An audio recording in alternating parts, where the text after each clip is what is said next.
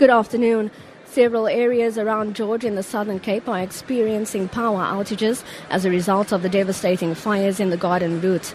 Affected areas include Syferfontein, Herolds Bay, Jalhout Hookwell, Wilderness and parts of Thembalethu.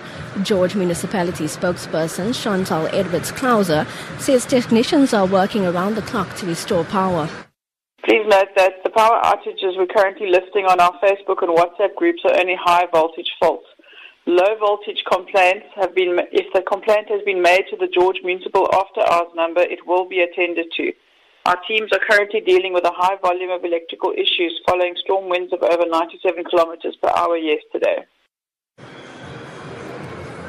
The Southern Cape Police have urged the public to take any social media updates about the current fire situation in the region that are not from a reliable media source with a pinch of salt. Spokesperson Malcolm Pojie says rumors and fake news that are currently doing the rounds is that two people have been arrested at George for arson, as well as rumors about the hijacking of delivery trucks with humanitarian relief aid to Knysna. He says these are all untrue. Pojie says people who spread fake news are causing unnecessary panic in an already volatile situation. Politicians as well as community activists in the Western Cape are to join a 1,000 Real Men march against abuse in Cape Town today. The march that follows a gruesome period of child deaths in the province seeks to unite all men in the fight against violence against women and children. Provincial Minister of Social Development, Albert Fritz, and Community Safety member, Dan Plato, are expected to join the march. Thus far, that's thus far, more than 20 children have been killed in the evidence in, in the case of the murder of four-year-old Iapile Yamile. The body of the child was found stuffed in a plastic bag in the Town 2 informal settlement after she was reported missing.